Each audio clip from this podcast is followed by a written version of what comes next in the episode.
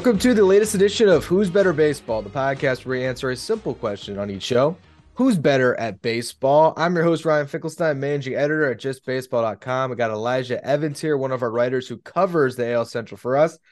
And it's a very simple question today. Uh, there any teams in this division that are actually good? AL Central, you got the Twins atop, and uh, you got four teams uh, altogether that are in it still because everyone's kind of bad. Yep.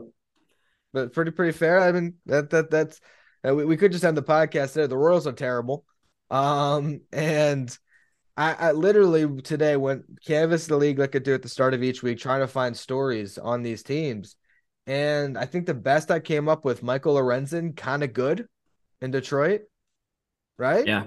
Michael Lorenzen's good. Yeah, he looks good. That's a that is a story. Uh, it's it's it exists. It's there. But uh, yeah, it's there's not a lot to talk about right now. It's a it's a division where you know it. I originally thought at the beginning of the year we were going to see three teams that were at least all competitive with the White Sox, the Guardians, and the Twins. Um, and I was hoping, you know, it was going to be more of a three team battle. This is more of a four team try not to suck.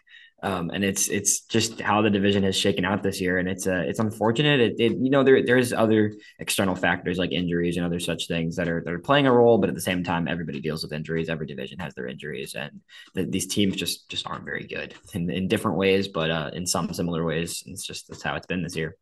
When I, I look at each team having a couple of pitchers that are doing well I am actually almost curious. Like, is Eduardo Rodriguez, uh, you know, pitching to a two one three ERA because he's facing AL Central lineups?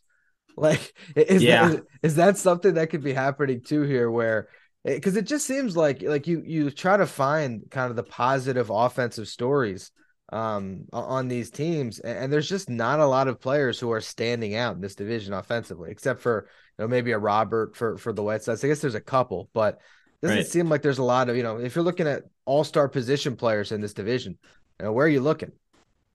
Yeah, there's there's not many. Um, there's definitely not many. I think there's you know you look on some of the top rosters more. Um, there's a few players on each team. I think you know Riley Greene just went out with an injury, which we talked about, but it's a it he was looking really good. He kind of was taking that next step to being like a true MLB caliber player. You know, he showed signs of it. We always thought he was going to be good. He kind of has evolved into like a true quality outfielder in the league this year. Um, he's definitely been the best overall offensive player on the Tigers. You look at the White Sox, as you said, Luis Robert is, you know, as inconsistent as he can be, he is incredibly talented. He's hitting a lot of homers this year. He's he's driving the ball really hard. Um, you know, his rates are up there with the best of the league. So he's been good. You know, the White Sox, Jake Burger. Uh, most people don't know who Jake Burger is, probably, but Jake Burger's been really good. He's the second best hitter on the White Sox by pretty much. He's actually probably better than Robert in some metrics, but I, I'd put him as the second best hitter on the White Sox this season. Um, beyond that, there's not much there. You look at Cleveland. You know, Jose Ramirez for his standards is having a down season, but he's always going to be Jose Ramirez. I, I have no question about him being good.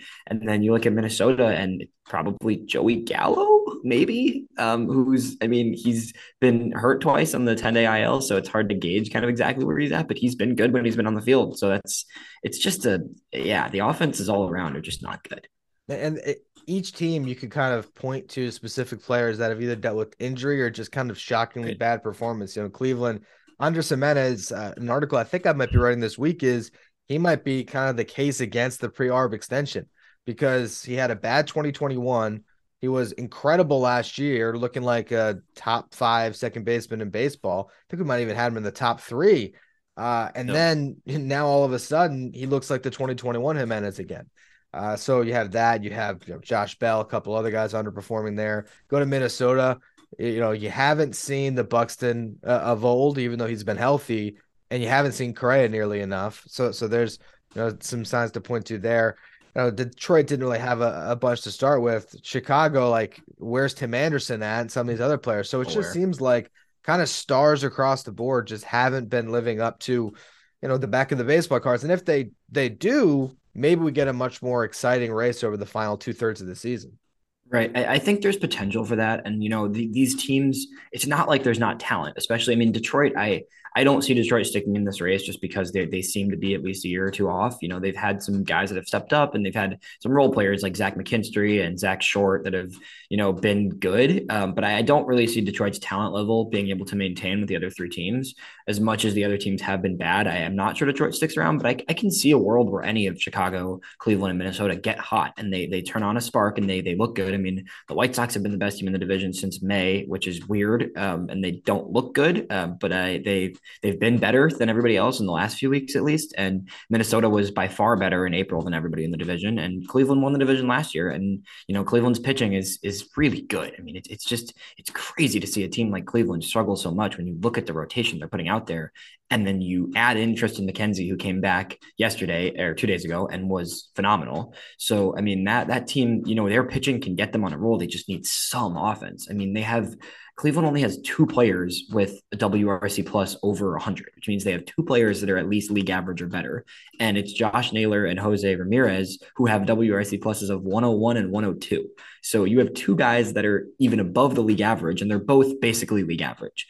So, I mean, that lineup needs something. They have nothing going for them. But I can see a world where any of those three teams get a little hot. They get going. They they have a nice little easy patch of a schedule here and there somewhere in the summer, and and they kind of coast and they take take control of the division. But it hasn't happened yet. It's like where why is this not happening? I mean, we've we've for two months now, Minnesota has had the opportunity to take over the division. Cleveland has been really bad on offense. The White Sox have been a mess in every department up until the last few weeks, and they just haven't taken off. And it's just like where where is that moment where one of these teams shows that they are actually a relevant competitive team because it, it hasn't happened yet. And I and I, I still think Minnesota is going to take a step like that eventually, just because I like the roster as it's constructed right now more than the others. But I it just nobody's taking that step right now. well, I think what Minnesota has that these others don't is the the depth of quality starting pitching.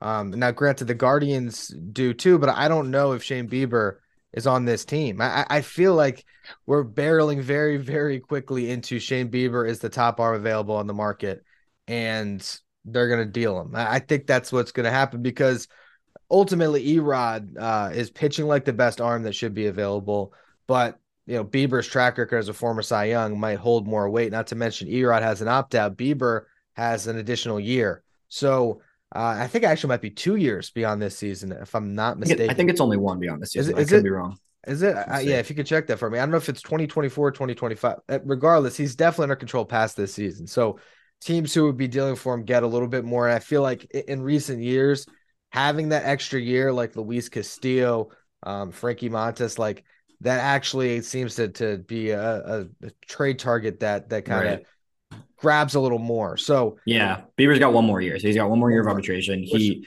should be looking at somewhere basically at 10 million this year in arbitration. So he should be looking somewhere at the 15 to 18 million, which for Shane Bieber is not anything crazy.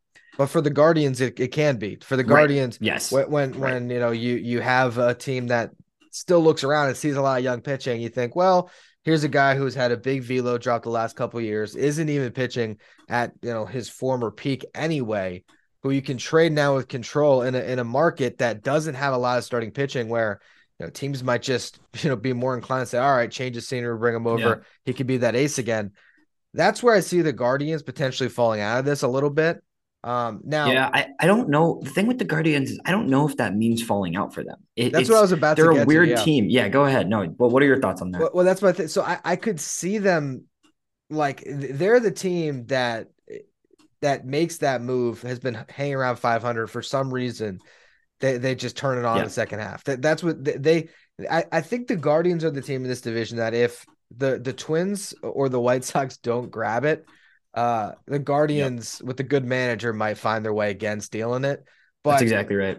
At the same time, I feel like just looking at baseball logic, if you say, here's what we've seen this season with the Guardians, their their you know most dependable veteran starter could be out the door. And then you look at what still might be around in in Chicago and Minnesota. Those are the two teams that like on paper should contend for this division this year.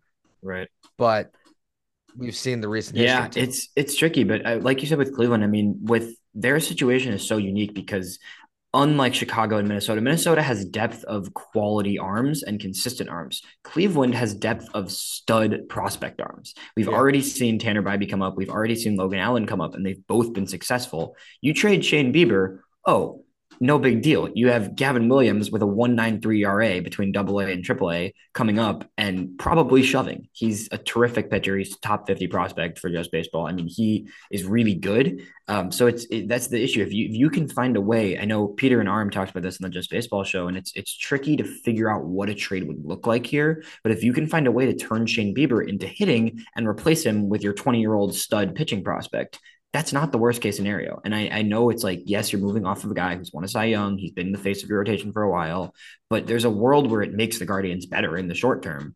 And there's also a world where it's not, and they punt and it become it's just, you know, Bieber for prospects straight up. And you just, you know, you hope Gavin Williams fills his spot and that's it. And that's that's the move. Yeah. But I, I can see them taking that step. I can also see as much as I don't agree with it, and I hope it doesn't happen, I can see a world where the White Sox buy.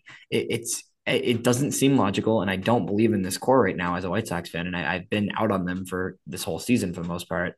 But there's a situation where this team is desperate enough and they want to win based on you know the expectations set a few years ago from this rebuild. And 2021, they showed they were they looked like a top seven, eight team in baseball for the entire season in 2021, despite injuries, despite Tony La Russa managing. I mean, there was a lot of factors and they were still good. So I, it's only two years ago the White Sox were in that position. So I can see a world where they say, you know what, we're just going to buy. We, we don't think we're going to get that much at the deadline for a lot of our pieces. I mean, if you look at the pieces the White Sox could realistically trade right now, it, it's really, I mean, maybe Cease, obviously, but in terms of the guys that are more like the obvious trade candidates, the only one you're really getting much for right now is Giolito, which is crazy to say considering how he pitched last year, but he's been good this year and the starting pitching market is really thin. So if that's your only piece you're really getting much for, you're getting two decent prospects from somebody for the rest of rental for Giolito. If that's the only trade value you're going to get, there's a world where they buy. I mean, the White Sox have a few. I, I don't know if it would be smart. I don't think it would work very well. But if you're only a few games back in the division and nobody's taking control of this division in July, they're, they're, this team is still talented enough to win the division. I think. I think on paper, the White Sox. The White Sox, if, if Dylan Cease is starting to show he's back in form right now, and Giolito's been good, Kopech's been phenomenal the last month of the season. Lance Lynn is something else, but besides the point, um, if if those guys are in form and you add a few pieces, there's a world where the White Sox take over the division. Um, so it's it's just it's just a, a mess. I mean, it really is. I feel like with both the Guardians and the and the White Sox, you're kind of caught in the middle of you know it's it's about getting the right couple pieces and trying to go on a little bit of a run. Whereas with the Twins, because they have Sonny Gray, Joe Ryan, Pablo yep. Lopez, all it takes is Correa and Buxton being healthy and playing like Correa and Buxton, yeah. and they could take off. And I feel like that's why, you know, because of the pitching they have, that's why they're in front in this division. And because of that fact, I feel like they have still the best chance to ultimately run away with this thing. Uh, but they just still have not shown it up to this point. Yeah, I, I agree with you. I think, as you said, I mean, it's they should be running away. That that's when you look yeah. at it straight up. I mean, the Guardians are one of the bottom three offenses in all of baseball. Their their offensive numbers are at the same level as the A's and the Royals. Like it's that bad. And the White Sox are just not good overall. I mean, the White Sox have had moments of good, but no no facet of the White Sox is like, oh, that's a good, that's a strength of the team. There, there's really not. There's not a place to go other than Luis Robert, whatever he's hitting in the lineup, and Jake Burger every other day. You're, you're, you're not looking at the team and saying this is a good team. I mean, lately it's every time Kopech starts, which is exciting to see, is for the future. But you know, there's not a strength of the White Sox and the Guardians. Yes, there's a strength of pitching, but the offense is so bad. Meanwhile, Minnesota, again, if if you get Gallo, Buxton, and Correa healthy and performing, that's a team that should win this division. And you factor in they have a few other guys. I mean, they can start calling up. They could bring back up Edouard Julien, who was impressive at times. You know, Kirilloff's been solid. Jorge Polanco was hurt a lot of the year, but has looked good when he's been on the field. So it's they have depth in their lineup. They have the big three starting pitchers, like you mentioned. They have some pitching depth enough to keep them going. They have a closer who throws the junkiest pitches I've ever seen in my life. That those pitches should not exist that Duran throws. Um, and you know, it's it's it's a team that should win the division. But do I really believe in the Twins to make adds at the deadline to push them over the top. I don't know. I mean, they they haven't they yeah, they got Mahle last year and they've they've done some things here and there, but it's like I I don't know if they're gonna push all in for a team like this and in a league where, you know, what is what is the winner of this division getting? A, a matchup with the Astros or the Rays where they get absolutely demolished in the first round. I mean, right? It's it, yeah, maybe they beat a wild card team, maybe, but the wild card teams are Baltimore, New York, Seattle, Texas, Houston. I mean, those are the types of teams you're facing in the wild card, and those are all better teams than any of these teams. So it's like, what is the as much as it's hard to it's hard to phrase things like this from a team's perspective obviously you have to try to win your division. But what does the winner of this division get? A first round exit? Most likely maybe a second round exit? I, there's no world in my mind where i see either of these any of these teams making a significant run in the playoffs. It's in the american uh, considering how good the american league east and west have been this year it's just there's just not a lot to play for. And it's like it, it i don't I feel like it's a it's a poor long term decision for any of these teams. Maybe the Twins are the most logical just because of their current situation. I don't think any of these teams should really be going all in on this season. Yeah, I think be, because of that fact, it gets me back to the Guardians um, as like this weird team that could go on a run. Uh, right. the, the White Sox as you know, yes, that you know maybe they're they're the one dumb enough to push chips into the table right. and it works out for them. And then the the Twins as just a team that even if they do nothing, should make it out yes. of this division. Um, yeah, and, and it's, it's the tricky. Tigers and, would have to be some Cinderella story that we can't foresee. I mean, who knows? You never know with the Tigers. I honestly, the, the division is bad enough where there is a possibility that that happens. I don't think it happens, as I said earlier, but who knows if Riley Greene comes back in a month and he's raking and Torkelson has looked better the last few weeks than he had earlier. He's starting to put it together a little bit. And I mean, I don't know. There's crazier things that have happened considering how rough this division is. well, on uh, June 6th, let's close it out here. I'm asking for a prediction now. Who wins this division 2023? I, yeah, I, I, have to go Minnesota. I, yeah. I really want to say Cleveland because I think Cleveland has like we saw last year, they have the it factor that if they get going, they will get going. And we saw them last year. They weren't winning this division earlier in the year last year, and they for for part of the year, and they you know the last two three months of the season last season they completely took over and just ran the ship. I, so I, I want to say Cleveland. I think they keep it close, but just because of how atrocious their offense has been, I have to say Minnesota. Uh, just because I think they're they're there. But I, again, I don't think this is going to be a race that's over anytime soon. I think we're going to see these teams continue to battle each other for mediocrity for the next you know few months. And I think if I had to put you know numbers on it, I think the Twins win. I think Cleveland finishes two three back. I think the White Sox finish four five back. I don't think it's a it's a I think it's a tight division all the way, honestly. But uh, I think I think Minnesota will will eventually get it done because they are the more well rounded team of the three. Give me Kansas City. Uh, that's gonna be all. Yeah, for, there you go. For this edition of Who's Better Baseball. Uh, make sure you check out all the written content we coming at we got coming at justbaseball.com. Uh, and uh, subscribe wherever you get your podcasts.